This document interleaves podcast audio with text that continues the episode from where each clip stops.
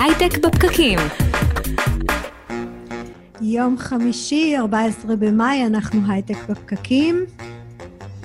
עדיין משדרים מהבית, מדברים על יזמות, סטארט-אפים, טכנולוגיה והעתיד. אני נירית כהן ולידי בזום הדר חי. צהריים טובים, הדר. אתם חזרתם לשגרה? כן, תראי, אני ככה, זאת השגרה. אה, לעשות פגישות בזום פשוט, במקום פגישות פיזיות עדיין. אוקיי, יפה, ואיתנו אה, אורי טולדנו, אה, שלום אורי, ואיך השגרה אצלך? גם אתה נראה לי עדיין מהבית. אני לגמרי עדיין מהבית, גם הייתי מהבית. השגרה שלי זה שאני מרגיש שאנשים קצת פחות בהלם, ואולי יש איזושהי הרגשה של חוזרים לשגרה, גם במובן העמוק, שלא מפחדים יותר מחוסר ודאות, נמאס כבר. כן, אני חייבת להגיד שיצאתי אתמול פיזית פעם ראשונה לתת הרצאה בתוך בניין של ארגון, וזה היה סוריאליסטי, אבל uh, הדברים שאנחנו מתרגלים אליהם. טוב, אז uh, רגע, נסגור את, ה, את הסבב הזה. אז uh, אורי, אתה איתנו תכף uh, תהיה גם חדשות השבוע וגם על ההפקה, נכון. ושקדם בו איתנו על ההפקה. אלמוג בן יוסף מנהלת את הקהילה שלנו בקבוצת הפייסבוק של הייטק בפקקים. אתם מוזמנים לשלוח לנו שאלות, תגובות, הצעות. אנחנו קוראים הכל. אנחנו משדרים בימי חמישי ב-12 בצהריים ברדיו תל אביב 102 FM, וגם בשידור לייב בפייסבוק של כלכליסט, ובאיצטדיון הסטארט-אפ תמצאו אותנו בכל זמן, גם באפליקציה של רדיו תל אביב ובכל אפליקציות הפודקאסטים. פשוט תחפשו בפקקים. היום נדבר על דור 5 בסלולר, מה זה, בשביל מה זה ולמה אנשים שרפו אנטנות דור 5 בקשר עם הקורונה. יסביר לנו עודד צדוק, מנכ"ל ומייסד RF סל טכנולוגיות. בהמשך נדבר גם עם רם יאולוס, מנכ"ל ומייסד קבוצת נירם גיטן, שידבר איתנו על ההתארגנות לעולם בהפרעה ואסטרטגיית היום שאחרי. אז כמו תמיד, אנחנו מתחילים חדשות השבוע. אורי טולדנו, אז מה היה לנו השבוע, אורי? חדשות השבוע. אמ, אז אני חושב שמתחילים מתחילות, מתחילים להגיע נתונים אמיתיים של מה קורה. אה, אם עכשיו אנחנו, כל הזמן היינו באיזושהי אה, ספקולציות של מה הולך לקרות, כבר יש יותר ויותר מחקרים שאנחנו מבינים מה כבר קורה, איך ההרגלים שלנו משתנים. אה, ספציפית בפיסת האלוהים הקטנה שלנו בהייטק, קיבלנו כבר נתונים בשבועות האחרונים על הרבה פיטורים בחברות הגדולות, ונתונים שלא היו לנו, מה קורה בסטארט-אפים הקטנים. אז, אז מה באמת? אז מסקר שערכו חברת הייעוץ Y Benjamin, לאומי טק והרצוג פוקס נאמן וקרן ההשקעות סמסונג אה, נקסט, הם אה, עשו, ערכו סקר של כ-400 חברות סטארט-אפ, 80% אה, מהן גייסו עד 10 מיליון דולר ומעסיקות עד 40 עובדים, בקיצור, קטנות. והנתונים שעולים משם זה שגם אנחנו רואים פיטורים, 22 אחוז מהם אה, הוציאו עובדים לחל"ת או שפיטרו עובדים, שחבל, אגב, שהנתון הזה לא מופרד, כי יש הבדל גדול בין חל"ת לבין פיטורים. אה, אז זה נתון אחד. מה שמעניין זה להסתכל אה, האם הם אופטימיים לעתיד, או שהם פסימיים כתוצאה מהעבודות... חייבים להיות, זה בסטארט-אפים, אורי. נכון, אחרת הם לא היו פותחים סטארט-אפ. השאלה עד כמה אופטימיים והאם הם מחוברים למציאות. אז אנחנו רואים, אה, מבחינת גיוסי עובדים, 30 אחוז גיוסים כרגיל, אה, ככה האופטימיות אה, אה, באמת? סטארט-אפים מגייסים אנשים? הם ממשיכים לגייס 30 אחוז, אבל החלק הגדול יותר, 50 אחוז מהסטארט-אפים עצרו את הגיוסים שלהם, ככה נדבקו באווירת חוסר ודאות. לגבי גיוסים של כספים, אה, היה מעניין לראות האם אה, סטארט-אפים ממשיכים לגייס כספים כרגיל, או שהם מצפים להוריד את uh, הגודל של הסיבובים שלהם, אז uh, 36% מהסטארט-אפים גם, עסקים כרגיל, לא, ממשיך, לא מסכימים להוריד את, ה, את הסכום שהם מצפים לגייס. אצל 32% מהסטארט-אפים אנחנו רואים קיצוץ של עד 10% מהשווי. 28% מהסטארט-אפים, רבע, אנחנו רואים קיצוץ של 25% מהשווי, משמע, כרבע מהסטארט-אפים מסכימים להוריד כרבע מה, מהגיוס שהם ציפו, אה, שזה בשורות אה, שמראות לנו ש, שכן, אה, בשורת הקורונה הגיעה בגדול גם לסטארט-אפים הקטנים. טוב, זה לא באמת מבטיח. מה, זה, קטנים זה אומר באיזה שלב הם נמצאים? על זה אנחנו מדברים? זאת ההגדרה של אנחנו... קטנים? אם אנחנו מדברים על 80% מהסטארט-אפים האלה, הם גייסו עד 10 מיליון דולר ומעסיקים עד 40 עובדים. ככה הגדרנו קטנים לצורך אוקיי, העניין. ו- ואנחנו יודעים משהו על הפילוח, כי לצורך העניין, אם היה לך רעיון מבריק בנושא טיולים לאפריקה, יכול להיות שזה זמן בעייתי קצת לממש אותו. כן, נכון. אז לא, אין לנו את החלוקה הזאת של, אה, של תחומים, אבל כן, לגמרי נפתחו גם שווקים חדשים, ואנחנו פונים פה ליזמים ואומרים, הנה, יזמים שמנסים תמיד לחזות את העתיד, זה גם הרגע אה, להמשיך ולעשות מזה וגם להרוויח וככה לשפר בלי את שום העולם. ספק. אה, ידיעה נוספת, יאללה. אז שוק המשלוחים הפך להיות ממשהו אה, חשוב ונחמד ופריבילגיה חביבה למשהו שהוא הכרחי. אה, בארצות הברית יש תחרות מאוד גדולה בין שלושת הענקיות בתחום. Grubhub, שהיא מדורגת אה, שלישית, אובר, שגם אה, עושה אה, משלוחים, ודורקה, שהיא השחקנית מספר אה, אחת בעולם. אז בעקבות הקורונה אנחנו רואים ניסיון איחוד בין השנייה והשלישית בתחום, Grubhub ו Grubhub ו- ואובר. צריך להגיד שהרשות התחרות האמריקאית בחיים לא הייתה מאפשרת את האיחוד הזה בימים כתיקונם, אז נראה ש- שהחברות האלה מנסות לנצל את המצב וכן, לה- להתאחד עכשיו. נראה, זה איזשהו מאבק משפטי של הרגולטור האמריקאי שעוד לפנינו, אבל כן מעניין לדבר על, ה- על כל שוק המשלוחים האמריקאי, שסובל מהקפיטליזם האמריקאי הקלאסי. אה, אנחנו רואים שם שהסטנדרט הוא 30 אחוז מגובה ההזמנה על המשלוח, זה מה שהחברות האלה גובות ממסעדות. עד כדי כך שאנחנו רואים את הרגולטורים הקצת יותר אקטיביים שלנו, לדוגמה, אה, בסן פרנסיסקו, ראש העיר אה, לונדון בריל הגביל את אה, גובה העמלה ל-15 אחוז, ממש הגבלה של גובה המחירים, שזה צעד מאוד אקטיבי לרגולטור לעשות. דבר דומה אנחנו רואים גם בג'רזי סיטי, שם הגבילו את העמלה ל-10 אחוז.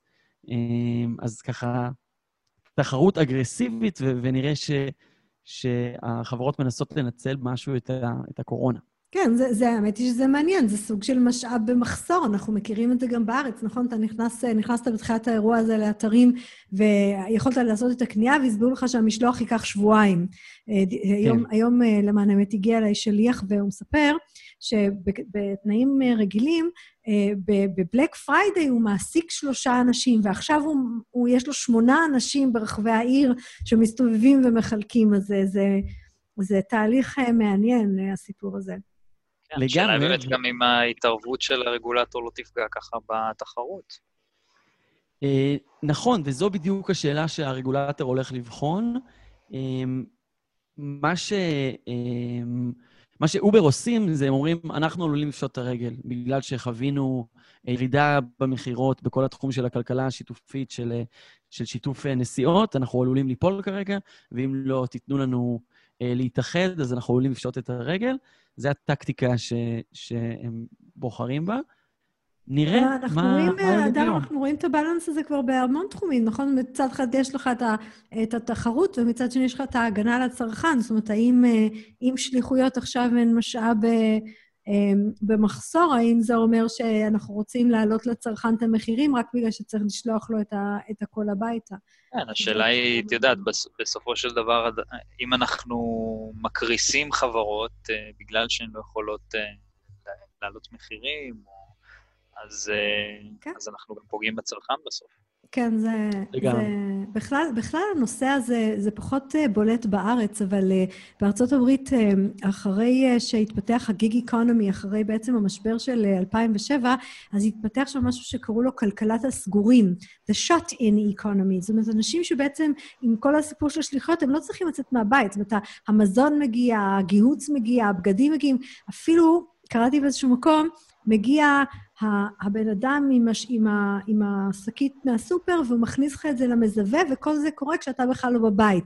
אז זה ממש, אתה, עשית ביי, הלכת, והאוכל אחר כך הוא עומד לך בסירים על השיש.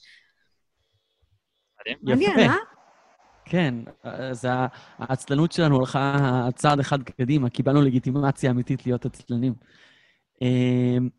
את האמת שיש לנו גם נתונים במסגרת uh, דוח מה קורה במהלך קורונה שלי לפתיחת התוכנית הזו. יש לנו נתונים גם למה קורה uh, בישראל מבחינת uh, צריכה של כל מיני שירותים אונליין. דוח מיוחד שהכינו החברות בזק בינלאומי, פלאפון ו-yes, uh, נותן לנו ככה סקירה של מה קורה. אז מעניין אתכם? בטח. בטח. נתחיל מהשוק של e-commerce. מה, מה החשד שלכם? אם יש עלייה או ירידה, וגם בואו נשחק קצת הימורים, בכמה. אני מוכנה להמר שיש עלייה פחות גדולה ממה שהייתה יכולה להיות אם כולם היו נערכים מראש. אדר, ניחוש שלך? עלייה כמובן, מה זאת אומרת? אז מדובר בירידה.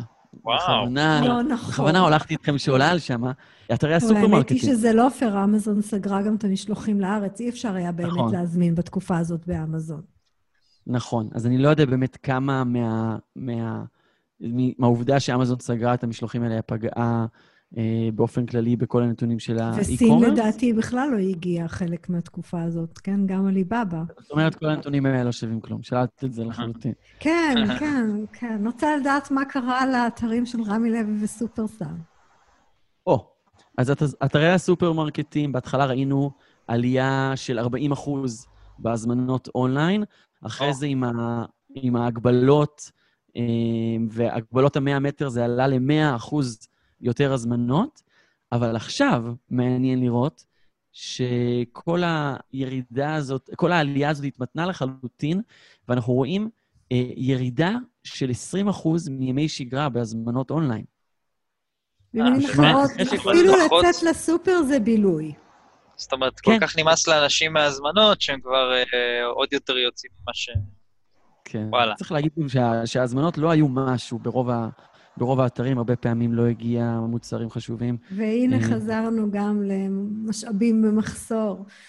אורי, תודה רבה על חדשות השבוע, ואנחנו תכף חוזרים לשיחה עם עודד צדוק, מנכ"ל ומייסד RF Cell טכנולוגיות. אנחנו נשאל אותו, למה אנחנו צריכים את דור 5 בסלולר? תכף ממשיכים. הייטק בפקקים. הייטק בפקקים, רדיו תל אביב 102 FM, וגם בשידור לייב בפייסבוק של כלכליסט ואיצטדיון הסטארט-אפ. מצטרף אלינו עודד צדוק, מנכ"ל ומייסד RF Cell טכנולוגיות. צהריים טובים, עודד. צהריים מצוינים. אולי נתחיל עם הסבר למי שלא מבין, מה זה בעצם דור 5? איך זה שונה ממה שהיה לנו עד היום? אז אם אנחנו רוצים להעביר את זה בדרך הפשוטה, שתהיה מובנת לכולם, דור חמש בעצם זה הרבה יותר מכל מה שיש לנו היום.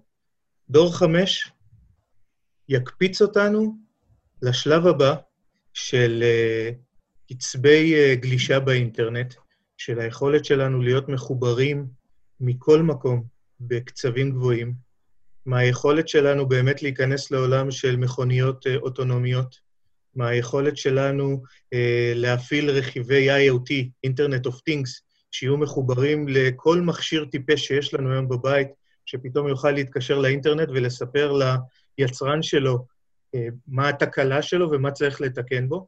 וכדי שכל הדברים האלה יקרו, רשת הסלולר שקיימת היום, או רשתות המידע, הדאטה שקיימות היום, לא מסוגלות אה, לספק את כל צורכי המהירות ואת כמויות המידע האדירות שצריכות לעבור ברשתות החדשות.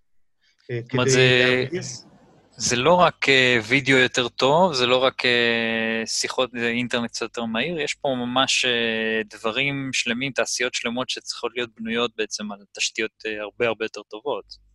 אני, אני תמיד מתחיל ומסביר באמת שגם טלפון שיהיה בו דור חמש, אז אולי האתר של ynet יעלה בשלוש או ארבע מיליסקנד פח, אה, פחות אה, זמן, אבל בנטפליקס נראה באותו high definition, ואנחנו כמשתמשי קצה כמעט ולא נרגיש בהבדל, כי גם היום רשתות דור ארבע נותנות לנו אה, את כל הצרכים האישיים שאנחנו צריכים כדי לגלוש בטלפון, כדי לשחק, כדי אה, לראות סרטים, כל הדברים האלה נעשים בצורה מאוד טובה, שאנחנו כמשתמשי קצה, אני חושב, רובנו ככולנו, די מרוצים ממה שאנחנו מקבלים.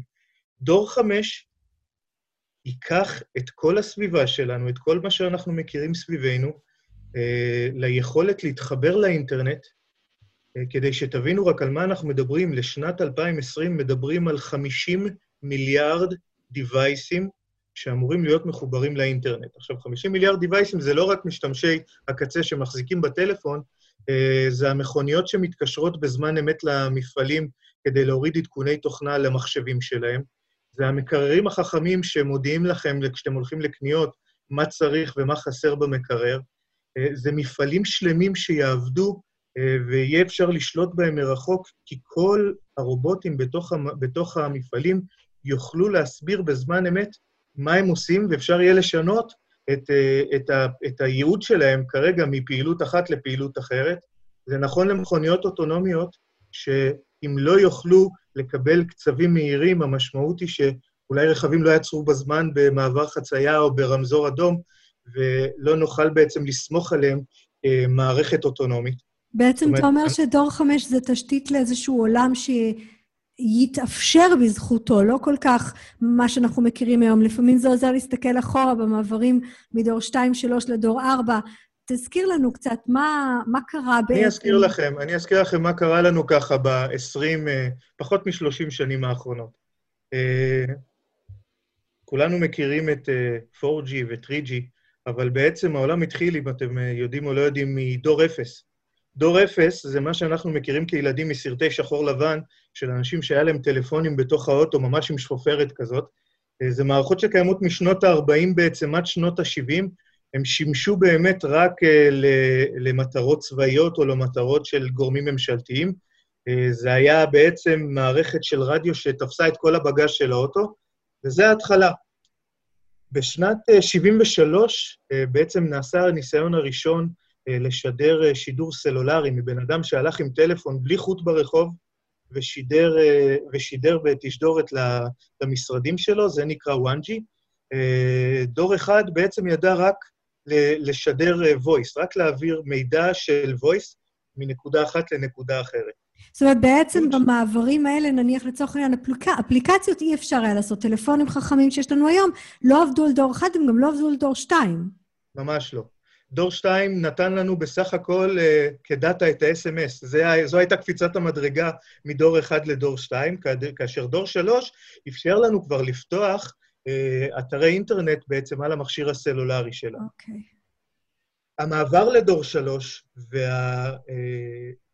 והחינוך uh, של הקהל להשתמש באינטרנט, מה ש... אנשים בהתחלה חשבו שלמה למען השם אנחנו צריכים אינטרנט בחוץ. למה אני צריך, אם אני לא יושב ליד המחשב שלי, למה אני צריך דיווייס קטן כזה להסתכל בו באינטרנט? אף אחד לא חשב על אינסטגרם, אף אחד לא חשב על טוויטר או על פייסבוק. כל האפליקציות האלה ששינו את צורת השימוש שלנו במכשיר הנייד מטלפון למצלמה ולדיווייס של התקשרות אה, ברשתות חברתיות, נוצר בעצם בדור 4, כי דור 3 היה חלש מדי מכדי לאפשר לנו להעלות תמונות באיכות גבוהה או סרטוני וידאו לאתרי המדיות החברתיות, ושם נכנס דור ארבע. וכמו אז, שאמרנו... אז בעצם אתה אומר, זה לא פלא שאנחנו לא מצליחים לדמיין את העולם של דור חמש, זה בערך כמו לדבר עם מישהו לפני 20 שנה על העולם שלנו היום. לחלוטין, לחלוטין. יפה, אחלה. זה כמו שתגידי זה... למישהו ב-SMS שהוא יוכל לשלוח תמונה שלו למישהו אחר מהטלפון, הוא היה חושב שזו ממש אה, איזושהי פיקציה, כי אין אפשרות לעשות כאלה דברים בטלפונים סלולריים. ואיך בכל זאת אנחנו מרגישים את הדבר הזה גם כצרכנים, גם כ... כעסקים? איך הדבר הזה הולך אה, להשפיע? איך הדבר הזה הולך להשפיע? אנחנו uh, הולכים להיות מחוברים בכל מקום בקצבים הרבה יותר גבוהים ממה שהיינו רגילים. Uh, בחלק מהמשרדים לא תהיה תקשורת uh, cut 5 במשרד, כי לא יהיה צורך. תהיה רשת אה, אינטרנטית מבוססת על חוט באיכות מאוד מאוד גבוהה, שתאפשר לך להתחבר במשרד עם כל device, עם כל מחשב נייד, מכל מקום שאתה רוצה, באותם קצבים שבהם אתה בעצם יכול לקבל רק כשאתה מתחבר לרשת קווית בתוך המחשב שלך. אה, בתור צרכנים דיברנו כבר, באמת, אה, העולם הוא עולם ומלואו, מרכב אוטונומי ומכשירים חכמים בתוך הבית ורכיבי IoT Internet of Things, שבעצם יקיפו אותנו ויהפכו את כל הרכיבים שאנחנו משתמשים בהם היום לרכיבים טיפשיים, לרכיבים חכמים, שיוכלו לדבר איתנו דרך האינטרנט. אה, כל השימוש שלנו במכשירים הביתיים, ברכבים שלנו, הולכים בעצם אה, לעבור לאיזשהו מימד שאנחנו עדיין לא יכולים להבהיר אותו היום. עוד לא דיברנו על אוגמנטד ריאליטי, לא דיברנו על זה שבן אדם נכון. נכון. יוכל להיות בתאילנד ומישהו בבית יפתח משקפיים ויהיה איתו בו על אותו חוף, יוכל לראות את המשקה שהוא שותה בזמן אמיתי ולחוות קצת כן, מהטיול שהוא עכשיו, עושה. עכשיו בדיוק, עכשיו לא זה נשמע לנסוע. ממש טוב, כן. עכשיו זה נכון. ממש נחשב למשהו, למשהו טוב. זה- כן, יכול להיות שככה ייראה, ככה ייראה... חופשות. מהבית. חופשות, כן. ואגב, אה, זה מעניין, אנחנו, אני הייתי מעורבת אה, באיזושהי פעילות אה, הסתכלות עתידית ב-2009, דמיינו את 2020, היא הייתה העתיד שלנו, ובין השאר דיברנו על כך שאנחנו נחיה פחות או יותר בתוך מחשב. זאת אומרת שכל המערכות האלה יקיפו אותנו, וה... ולצורך העניין התקשורת היא פעם הייתה קווית והייתה כבלים והיום היא באוויר והיא בקירות, אז, אז אנחנו, זה כמו לחיות בתוך מחשב.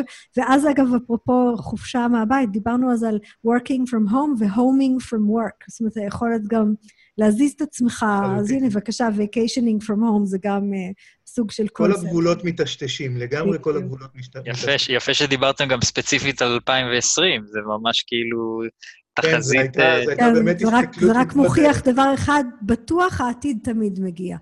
אמ, עודד, זה, זה לא כן. מסוכן? זאת אומרת, באמת היה, היה הרבה שיח אה, בחוץ, אה, גם כל מיני סיפורי קורונה וגם שריפת אנטנות, ואתה מדבר על קצבים יותר מהירים ועל על משהו שהוא כאילו יותר, אז זה לא מסוכן? להגיד יותר מסוכן בצורה חד משמעית, יהיה לא אחראי ולא נכון מהסיבה הפשוטה. אה, עד היום, אה, כשאנחנו חיים בעולם הסלולר, לדורותיו כבר מעל 20 שנה, אין אף מחקר שקובע בצורה חד-חד ערכית שסלולר גורם לסרטן. אנחנו מכירים את זה מהעולם שלנו, כי מאחר וחלק מהפעילות שלנו כ-RFCL היא ביצוע של בדיקות קרינה. אה, אף אחד לא יכול לשים את היד ולהגיד שבאמת קרינה סלולרית גורמת חד-חד משמעית לקרינה, אבל יש בהחלט תקני, תקנים רפואיים שקובעים בצורה מאוד מאוד מדויקת מה רמות סף הקרינה שבן אדם יכול להיות חשוף להן ולאורך כמה זמן. התקנים האלה נשמרים בצורה אה, מאוד מאוד הדוקה, הם נבדקים בצורה אה, מחזורית, פעם בשנה. כל אתר סלולרי משדר, נבדק, שאני משדר בארץ נבדק פעם בשנה, והדרך שבה המש- המשרד להגנת הסביבה שומר עלינו כאזרחים, היא הדרך הכי טובה שלנו בעצם לוודא שלפחות התקנים נשמרים. אבל, זה אבל לגבי אתה יודע, השאלה. מדברים ב, ב, ברמה של תקנים, ובסוף אנשים עדיין uh, מודאגים ממה שקורה, uh, ו, ובטח רואים שיש uh, יותר אנטנות. זה לא כאילו אומר לאנשים, רגע, יש פה כנראה יותר קרינה וזה יותר מסוכן, אף אחד הרי לא... רוב האנשים לא סומכים uh, לגמרי במאה אחוז על uh, תקן כזה או אחר, ראינו שהיה פעם פאשלה. בואו נדבר על פרדוקס האנטנות. בואו נדבר על פרדוקס האנטנות. אה, הפרדוקס שאני מדבר עליו בעצם אומר שככל שאני מקטין את כמות האנטנות, אני מגדיל את רמת הסיכון של המשתמש הסופי, והמשוואה היא מאוד מאוד פשוטה. אה, יש אתר סלולרי שמשדר ויש מכשיר שצריך לדבר איתו. ככל שהמרחק הזה גדל, הטלפון שנמצא על האוזן שלנו צריך להעלות את רמת ההספק שהוא משתמש בה כדי להגיע ולשדר לאתר. את העוצמה המוגברת הזאת אנחנו מקבלים על הראש שלנו. אני רוצה להבין, לוודא שהבנתי מה אמרת עכשיו. זאת אומרת, ככל שאני יותר קרובה לאנטנה, ככה יותר טוב, כי בעצם יש פחות עוצמה נכון. בשביל לקלוט את, ה, את הסימה, נכון, את הסיגנל. אפשר לעשות שני דברים. אפשר לדאוג שהאנטנה המשדרת תשדר בהספק הרבה יותר נמוך, כי היא לא צריכה להגיע למרחקים גדולים, ולכן לא צריך לעלות בהספקים. ומצד שני, המכשיר הנייד שמחובר אלינו, לראש שלנו, יצטרך לצאת בהספקי שידור הרבה יותר נמוכים, וככה בעצם להקטין את רמת הסיכון שלנו ואת רמת החשיפה שלנו לקרינה. אז בעצם יותר פרדוקס. אנטנות, פחות קרינה? יותר אנטנות, פחות הספק, קרינה תמיד יש. הבעיה היא לא בקרינה. קרינה אה, היא משהו שקיים תמיד והוא קיים סביבנו ב- ב- ב- ג- גם ברגע זה. הבעיה היא בהספק של הקרינה שאנחנו משדרים. ככל שההספק גבוה יותר, היכולת של הקרינה לחדור לגוף האנושי ולהגיע לרקמות החיות היא יותר גבוהה. כשאני בהספק יותר נמוך, יש בעצם אה, ירידה אה, ליניארית של העוצמה כתלות במרחק וכתלות בתווך, שזה בעצם אור הפנים שלנו, והיכולת של הקרינה לחדור לתוך הגוף יורדת. אז אם דיברנו קצת על ההיסטוריה, יש הבדל אה, בין, אה, בין האנטנות שיש היום בדור, אה, נניח ארבע, שנמצא בחוץ, לבין מה שהיה בתחילת הדרך, בדור אחד, בהחלט, שתיים? בהחלט. בתחילת הדרך, כשלא היו הרבה משתמשים, כדי לעשות כיסוי סלולרי היה מאוד קל. לתל אביב היה אפשר למלא, לכסות בעשרות אנטנות, מאחר וכל אנטנה שידרה בהספק מאוד גבוה, והסתכלה לכל הכיוונים, ופעם ב- מישהו היה מרים טלפון והיה יכול באמת לקבל קו. היום, כאשר כמות המשתמשים היא גדולה, צריך הרבה יותר אנטנות. האנטנות הרבה יותר קטנות כי הן נמצאות בתוך העיר על גבי מבנים, הן נמצאות גם בתוך מבנים, והכמויות השתנו, הכמויות גדלו. ככל שיש יותר משתמשים, ככל שצריך לספק רמת שירות יותר גבוהה לכמות גדולה יותר של משתמשים, המשמעות היא הרבה יותר אנטנות שמפוזרות בכל המקומות, ברחובות ובתוך הבניינים. אדר? אה, עודד, אה, היה גם דיבור על 5G אה, וקורונה. כן, מה, מה הקשר? יפה. זו, אגדת עם יפה. זאת אומרת, אני, אני, הכי הצחיק כשדיברו על אגדת ה-5G והקורונה, אמרו שה-5G הביא את הקורונה לישראל, כאשר נכון לתחילת התפרצות הקורונה לא היה אתר 5G פעיל בישראל. וזה היה נורא מצחיק לראות את זה, כי כנראה באמת אנשים היו צריכים להתבסס על משהו ולהבין ממה הדבר הזה קרה, ממה באה עלינו המכה הזאת. וזה משהו, דרך אגב, שהוא לא רק, ל, רק בישראל, אני, אני עקבתי ובדקתי בגוגל, היו הרבה ארצות נאורות, לא פחות מישראל, שגם תלו את זה, את הקורונה ב-5G. חד משמעית, אין שום קשר בין אחד לשני. ברוב המדינות כמות האתרים היא עדיין מינימלית, לא נמצאת בכל רחבי המדינה, אלא היא נמצאת במקומות מאוד ספציפיים שבהם רק בודקים את האתרים, את האתרים ואת הפעילות שלהם, ולכן אני אה, שולל אה, לגמרי את הקשר אחת מתיאוריות הקונספירציה ששמעתי בנושא הזה, זה שדווקא מדינות שרוצות להאט בעולם את ה-5G כדי שיהיה להם פור, זאת אומרת, יש קשר בין היכולת של מדינה לפרוס תשתית 5G לבין היכולת שלה לעשות את כל הדברים הנפלאים שדיברנו עליהם מקודם, נכון? אה, כלים וטכנולוגיות ורכבים נכון. אוטונומיים. אז יש, האם יש פה איזשהו סיפור של מישהו שמנסה להאט אחרים כדי שהוא יתפוס אה, פור על כולם, וזה מקור השמועות? אה, אני, כן. אני, יכול, אני יכול להגיד לכם בוודאות שהעולם המערבי הנאור, אה, זאת אומרת, החל בארצות הברית, דרך אירופה, אה, עד רוסיה, פורס בצורה אינטנסיבית. זאת אומרת, ההצטיידות של, של כלל העולם המערבי, שבו בעצם גם יש משתמשים ויש את הצורך. זאת אומרת, באפריקה ובהודו כרגע הצורך באמת ב-5G הוא יותר נמוך, מאחר והיכולות של האוכלוסייה אה, לקנות את המכשירים, לקנות את הדיווייסים היא יותר נמוכה. אבל uh, בהחלט כל העולם המערבי באותו קצב מתקדם לקראת פריסות מסיביות, uh, כאשר כל המפעילים בכל מדינה רצים ב- לגמרי בקצב מהיר. המטרה היא שעד סוף 2020 יהיו רשתות 5G פרוסות ברחבי המדינות עובדות. לא בקצבים ולא במהירות שבה אנחנו רוצים שזה יהיה, אבל כבר יהיו רשתות 5G מהירות בכל המדינות. אז אם האירוע הזה של הקורונה לימד אותנו משהו, זה שאנחנו צריכים תשתיות יציבות ורחבות שמסוגלות לעשות כל מיני דברים שלא חשבנו שנצטרך לעשות אף פעם. לגמרי. תודה רבה, עודד, תודה רבה. ואחרי ההפסקה אנחנו נחזור לשיחה עם אה, מנכ"ל ומייסד נירם גיטן, רם יאולוס, על אסטרטגיית היום שאחרי ארגונים בעולם של הפרעה. תכף חוזרים. הייטק בפקקים. הייטק בפקקים, 102 FM, ברוכים השבים. את הספר עידן הדחיפות, הישרדות ארגונים בעולם של הפרעה, הוציא רם יאולוס כבר ב-2018, והוא מתחיל עם זהירות שינוי לפניך. שלום רם. רגע לפני הקורונה, אני לא אשאל איך ידעת, אבל בוא תספר לנו על השינוי הזה. אז קודם כל, אני חושב שאני לא המצאתי את זה, ורבים וטובים ממני ראו את זה כבר קודם. אם אני אקח אותנו אחורה, 1960, אלווין טופלר, אחד מהעתידנים הגדולים של העולם המודרני, כתב ארבעה ספרים שכל פעם הוא חוזה עשור קדימה, הוא דיבר על הלם מעתיד, ספר מכונן אקטואלי, כל דקה שלו אקטואלית גם היום, והוא דיבר על ההשפעות של השינויים הטכנולוגיים על האדם ועל הארגונים. הוא כתב גם שלושה ספרים נוספים אחר כך, שכל אחד מהם חוזה את העשור שאחריו. מי שמתעניין לקרוא אז מוזמן.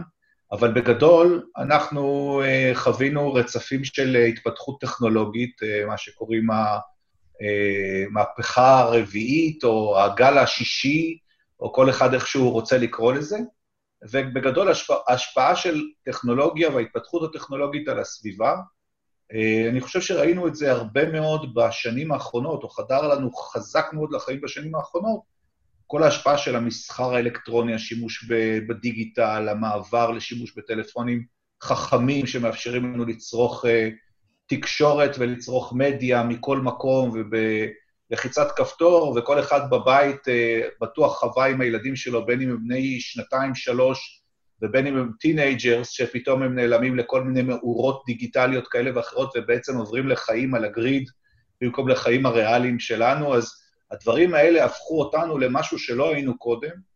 ומה זה עשה לארגונים בעצם? איפה, איפה זה פגש ארגונים מלבד ה, כאילו המקומות הטריוויאליים של טכנולוגיה שהתחלנו להשתמש בה? אז קודם כל, הקצבים הארגוניים מאוד מאוד עלו.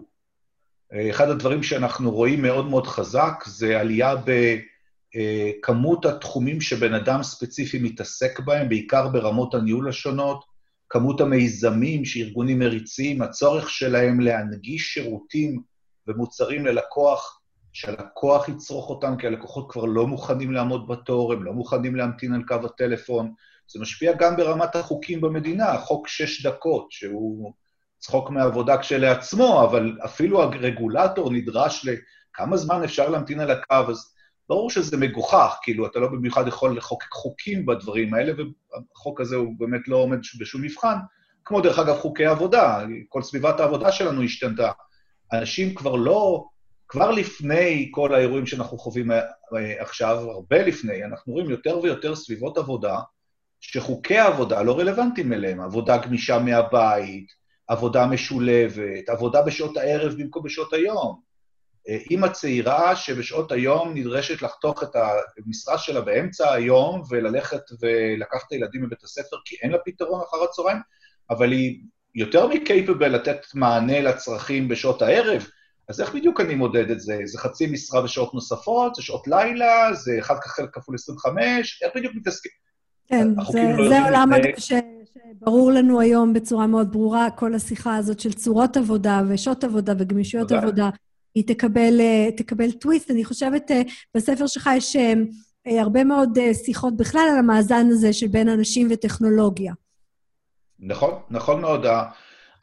הרצף הטכנולוגי הביא להרבה מאוד שינויים בתוך הארגונים. אנחנו ראינו בארץ, קודם גם בעולם בכל מיני מקומות, אבל בארץ הרבה מאוד שינויים שעיקרם זה העברת משימות לדיגיטציה. עכשיו, ככל שהטכנולוגיה השתפרה ואפשרה לנו יותר דברים באמצעים טכנולוגיים, ראינו פתאום שאנחנו יכולים להכניס רובוטים, בוטים, למענה, אה, למענה באמצעות, באמצעות רובוט, למשל. אז משימות שנעשו על ידי אדם, שבעבר אמרו, אי אפשר, צריך מומחה לכזה דבר, אי אפשר, יש פה מלא ידע, אי אפשר, צריך לדעת גם וגם וגם, פתאום כן אפשר. פתאום הטכנולוגיה מאפשרת לך לעשות דברים שאדם עשה, זה מייתר תפקידים. ופתאום, אם ניקח סתם דוגמה, מיישבת תביעות בחברת ביטוח. מה זה מיישבת תביעות? זה אלגוריתם. אז אם אפשר לעשות אלגוריתם, אז מה עושים עם המיישבת תביעות ש-30 שנה כל מה שהיא עושה זה לקבל תביעות, להכניס למערכת, להגיד כן עומד בקריטריון או לא עומד בקריטריון? מה היא תעשה מחר בבוקר? ואז אנחנו מקבלים כל מיני תופעות שבגדול זה סוג של דפורמציה. אנחנו מקבלים מצד אחד, אה, אה, המון המון אנשים שמיותרים מחר בבוקר. מה עושים איתם? אלה לא בהכרח אנשים שאפשר לעשות להם הסבה מקצועית למשהו אחר, או למשימות שהם יכולים להתמודד איתם, כי הם הורגלו לדברים. לצד השני, אנחנו מקבלים הקצנה מאוד חריפה בצרכים טכנולוגיים, אז יש לנו מחסור.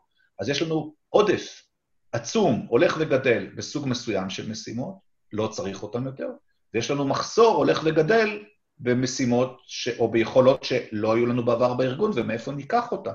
מה שאנחנו קוראים התופעה הפולארית, הקצנה, והקצנה קיימת בהרבה מאוד מימדים, בתוך הארגונים ובסביבה שלהם. ומההיכרות שלך עם ארגונים בארץ, אתה חושב שאנחנו שם? יש, לפני הקורונה, היה לנו יישום של, של מה שאפשרי מבחינת טכנולוגיות אה, בארגונים? בוודאי, לגמרי. קודם כל, המרוץ של הסתה לשימוש עצמי על ידי לקוחות התחיל כבר לפני כמה שנים טובות. אנחנו רואים ארגונים שעשו מהלכים מאוד מאוד משמעותיים בהעברה של פעילויות מפעילויות בתוך סניפים, בתוך מוקדים טלפונים, לשירות עצמי באמצעים דיגיטליים, באינטרנט, פיתחו את האתרים שלהם. הדוגמה הכי רווחת שכולנו משתמשים זה בנקים. הבנקים עשו שני מהלכים בגדול מאוד, שני מהלכים מאוד מאוד מעניינים. אחד זה הם העבירו לנו כלקוחות לתת לעצמנו את השירות של עצמנו, בלי בן אדם בקצה השני, אנחנו, ואנחנו נורא אוהבים את זה. אנחנו רוצים את זה, הכל מול העיניים, אני יכול לעשות לבד. אבא שלי בן 84, עושה יופי של פעולות בטלפון הסלולרי שלו בבנק, הוא לא צריך אף אחד. חוצה גילאים, חוצה גילאים הנושא הזה. אז זה צד אחד של העניין. הצד השני של העניין זה אה, אה, הכנסה של מערכות מסחר אה, אלקטרוני שמאפשרות לנו לקנות בדיגיטל, ואז פתאום אנחנו רואים במקביל שדברים שהיו נעשים פיזית בתוך אה, אה, מרחב קמעונאי, מה שאנחנו קוראים, הופכים להיות אה, צריכה דיגיטלית. אז המקצועות שנדרשים לצורך הזה משתנים, אבל אני צריך פחות פיזיקה, אני פחות צריך להגיע. אנשים שולחים לי, כל המשחק של, אה, של אה, סיפורי אמזון, הגעת אמזון, היכולת לשלוח אליי הביתה, מה קרה לנו עכשיו, פתאום כולם יושבים בבית, הכל הולך בשליחים. זה התחיל הרבה קודם, זה התחיל ב, בארגונים שהעבירו סדר גודל של 30 אחוז ויותר מהפעילות שלהם לפעילות שהיא דיגיטלית. הקטינו סניפים. רמי, רמי, כן. אם אנחנו מסתכלים על בעצם, אה, מה שאתה אומר בעצם זה דברים שאנחנו רואים כבר היום. אם אנחנו מסתכלים רגע על האתגרים של המחר, איך, איך לדעתך הארגונים הולכים אה, וצריכים בעצם לשנות את, ה, את התפיסה שלהם, אה, גם בהסתכלות קדימה? איזה דברים עוד גם לא קורים וצריכים לקרות? אז זו שאלה אה, מחוזית, כי אה, נבואה ניתנה, אנחנו יודעים למי, ומהו המחר, זו שאלה גדולה, אבל אני, אני אגיד קודם כל אה, כמה... אתה יודע, אבל אפשר להסתכל על הדברים שקורים היום ואולי להעריך, ואולי להעלות, אנחנו אוהבים פה להעלות כל מיני תזות. לגמרי, אז אני אשמח להיענות לאתגר האינטלקטואלי, ואני אגיד כמה דברים. קודם כל, אני חושב שהאירוע של הקורונה הוא בסך הכל קריאת השכמה למשהו שהתחלנו לחוות אותו קודם. נכון שפה מדובר על אה, מחלה, אבל אני רוצה להעלות סימני שאלה על עוצמת המחלה, על הקריטיות של המחלה, על כמה היא שונה ממחלות אחרות שחווינו. אני לא מומחה במחלות מן הסתם, אבל אני כן יודע להסתכל על תהליכי קבלת החלטות ועל תגובות של אה, מקבלי החלטות, ואני יכול לצרף לזה כמה דברים. פעם אחת, וגם על זה כתבתי בספר לא מעט, אנחנו ראינו בתהליכי קבלת החלטות בעולם המון המון אפקט של עדר. הערבים באים, אה, הבחורה עם מכשפה וצריך לשרוף אותה בכיכר העיר, כל מיני דעות קדומות ותגובות חריפות שגרמו לסוג של מעגל קסמים אה, בקבלת ההחלטות. עכשיו, יכול להיות שהכל היה נכון, יכול להיות שלא, אבל אין ספק שהיו פה פעולות מהירות שמחקות פעולות אחרות, לאו דווקא מתוך שיקול דעת עמוק, אה, עם הרבה מאוד חששות, פחדים מהלא נודע וכן הלאה, שמזין את תהליכי קבלת ההחלטות. באופן אישי, אני חושב שזה בסך הכל קריאת השכמה, כל נושא של המעבר של כניסת הטכנולוגיה והדיסרפשן החריף בסביבת ה... בסביבה העולמית, היה שם קודם, וזה בח... לחלוטין הזין גם את האירוע הנוכחי. כלומר, זה לא אה, בא בפני עצמו, אלא זה בא על קרקע של אה, עולם עם תקשורת מאוד מיידית, עם העברת מידע מאוד מאוד מהירה, עם יכולת להעביר מסרים מאוד מאוד קשים וחריפים לכמות גדולה מאוד של אנשים באמצעים מאוד מאוד פשוטים, ולהזין כתוצאה מזה את, ה, את המהלכים. ומה ו... צריכים ו... לעשות ארגונים כדי להיות מסוגלים לקלוט את כל זה? כי בקורונה זה היה, אתה יודע, שלחו אותנו הביתה, אמרו לנו, תסתדרו, אבל במצבים נורמליים, אמזון מגיעה, זה לא, אה, לא כולם עשו עם המידע הזה אותו דבר. אני מסכים לגמרי, אני חושב שדבר ראשון אה, אה, שצריך לקלוט זה שהעולם, בגלל שהתנודות שלו הן כל כך מהירות, הוא גם נתון למשברים אה, הסביבה הארגונית יכולה להביא למשברים ברמ, ברמות הרבה יותר תכופות ממה שחווינו בעבר. אנחנו היינו רגילים למשברים בין שנים לכל היותר, אם לא בין עשורים. ועכשיו כל הקצבים מאוד מאוד עלו, ודברים מתרחשים ברמה בין רמה של חודשים לעד ימים לפעמים. האירוע של הקורונה הוא ברמה של ימים, התפתחות של אירועים ברמה של ימים. דרך אגב, אנחנו רק בתחילת האירוע, לאו דווקא מבחינת המחלה, אלא מבחינת כל ההיערכויות, וראינו כמה מערכות לא מוכנות וכמה היסטריה אה, גורמת להחלטות שלא פוגעות בהכרח, בכך מה שצריך. למשל, כמו ששמו לנו את, ה, אה, את הרף של אה, כמות מכונות ההנשמה, שזה בכלל לא היה צוואר הבקבוק של מערכת הבריאות. מערכת הבריאות קורסת כי אין רופאים הרבה קודם לפני שהיא קורסת בגלל שאין מכונות הנשמה, אבל, אבל זה לא הנקודה. בעיקרון, משברים ומשברים דחופים ומשברים לא בהכרח ידועים, הברבורים הלבנים עד כדי הברבורים השחורים, להבדיל אחד מהשני, הם דברים שיקרו יותר. ובשביל שאנחנו נתמודד עם זה, אנחנו צריכים להגמיש מאוד מערכים, לסגל לנו יכולת עבודה במצבים שהם לא המצבים הקודמים. וארגונים צריכים ללכת לב... לבסיס שלהם ולשאול את עצמם, אוקיי, מה הם הערכים שלנו, עליהם אנחנו לא מוותרים, שתיים, איפה יש לנו עוצמות במבנה שלנו שאנחנו צריכים לשמר אותן, ושלוש, מה למדנו, והכי חשוב זה מה למדנו מהאירוע הזה. מה אנחנו למדנו ישירות, ומה למדנו אחרים. עכשיו, הדבר הקשה ביותר והרע ביותר שיקרה לנו זה שאנחנו נחזור לשגרה. כי השגרה שייכת למה שהיה בהיסטוריה. עכשיו אסור לקבל את השגרה של אתמול, צריך לייצר שגרה, שגרה חדשה, וזה לא קשור לקורונה. זה קשור לאיך אנחנו עובדים. אם אתה צריך לתת לארגון המלצה אה, ככה קצרה לאסטרטגיית היום שאחרי.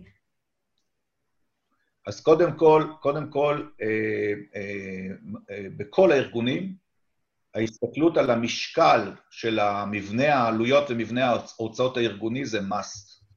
איפה יש לי נכסים, להבחין בהם ולשמור עליהם זה must. שתיים, זה אה, לייצר ציר של קבלת החלטות שהוא לא אה, מבוסס קונספציות, אלא הוא גם אה, בוחן את הקונספציות האלה, או אפילו תוקף אותן. אנחנו את זה למדנו כבר ביום הכיפורים, במלחמת יום הכיפורים, עם הנושא של קונספציה ומה הקונספציה עושה. אז הקונספציה של הרגלי העבודה שלנו, עכשיו אנחנו רואים את זה בכל אירוע הקורונה, איך שום דבר מהנחות היסוד שלנו לא מצליח להחזיק מים. אנחנו עובדים מהבית, עובדים יותר טוב, התפוקות שלנו עולות. ההרגל של אני צריך לראות את האנשים במסדרון כל יום, הוא לא נכון. מצד שני, אנחנו בני אדם, אנחנו צריכים לראות אותם מדי פעם. איפה הציר יושב? האם אני, האם אני מקבל החלטות ריכוזית? אחד הסיפורים שאני מספר תמיד זה על מצב של ספינה בים. זה לא סיפור שלי, זה סיפור של כל מי שבא מהים. כשהספינה קשורה והחבל רפוי, הכל נחמד. ברגע שמתחילים גלים, החבל נמתח. הוא נמתח והוא דופק את הספינה. עכשיו, מה עושה אינטואיטיבית כל בן אדם בר דעת? הוא מקצר את החבל כדי להחזיק את הספינה יותר חזק. הפוך, כשהים עולה והגלים עולים, אתה צריך לשחרר ולאפשר למערכות להתאזן בתוך סביבה ש, אה, שהיא סוערת, ו, וזה מה שצריך לעשות. צריך לסגל תהליכי קבלת החלטות יותר מבוזרים, יותר מהירים, עם עקרונות, עם בקרה, עם והחשוב מכל זה להבין את עולם ניהול הסיכונים. ניהול סיכונים זה לא משהו שאנחנו עושים לטובת אה, איזושהי ביקורת חיצונית, SOX או whatever. אנחנו עושים ניהול סיכונים ביום-יום, כי כל החלטה יש לה עלות טעות ויש לה משך התאוששות אחר כך. ואנחנו צריכים לסגל את זה כחלק רגיל. אז פעם אחת, כל העולם של ה-Devil Advocate, או האדם העשירי, או הצוות האדום, לא משנה באיזה שם אנחנו משתמשים, של אותו גורם שמתפקידו להגיד אחרת על קבלת ההחלטות, כן, ניהול הסיכונים, הגמשה של מערכות והורדת משקל, בגדול, את זה אנחנו צריכים, על רגל אחת. תודה רבה. תודה רבה, רם, על התובנות האלה. אנחנו לקראת סיום. תודה למי שהצטרף אלינו לשידור הזה, להדר חי, לשקד דמבו, לאורי טולדנו. תודה לכלכליסט ולרדיו תל אביב על שיתוף הפעולה. תודה לכם שהאזנתם לנו. מקווים שכבר חזרתם לעבוד מהמשרד, מהבית, מאיפה שמתאים. ואם הצטרפתם רק בסוף, לא לדאוג, תוכלו לשמוע את השידור בכל אפליקציות הפודקאסטים, זו של רדיו תל אביב, Spotify, SoundCloud, iTunes וכל השאר. חפשו בפקקים או הייטק בפקקים, זה כבר יעלה לכם, ואם אהבתם אז תעקבו או שתרשמו לנו תגובה בקבוצת הפייסבוק. אנחנו הייטק בפקקים, אני נירית כהן, תודה על ההאזנה, המשך יום נפלא. הייטק בפקקים.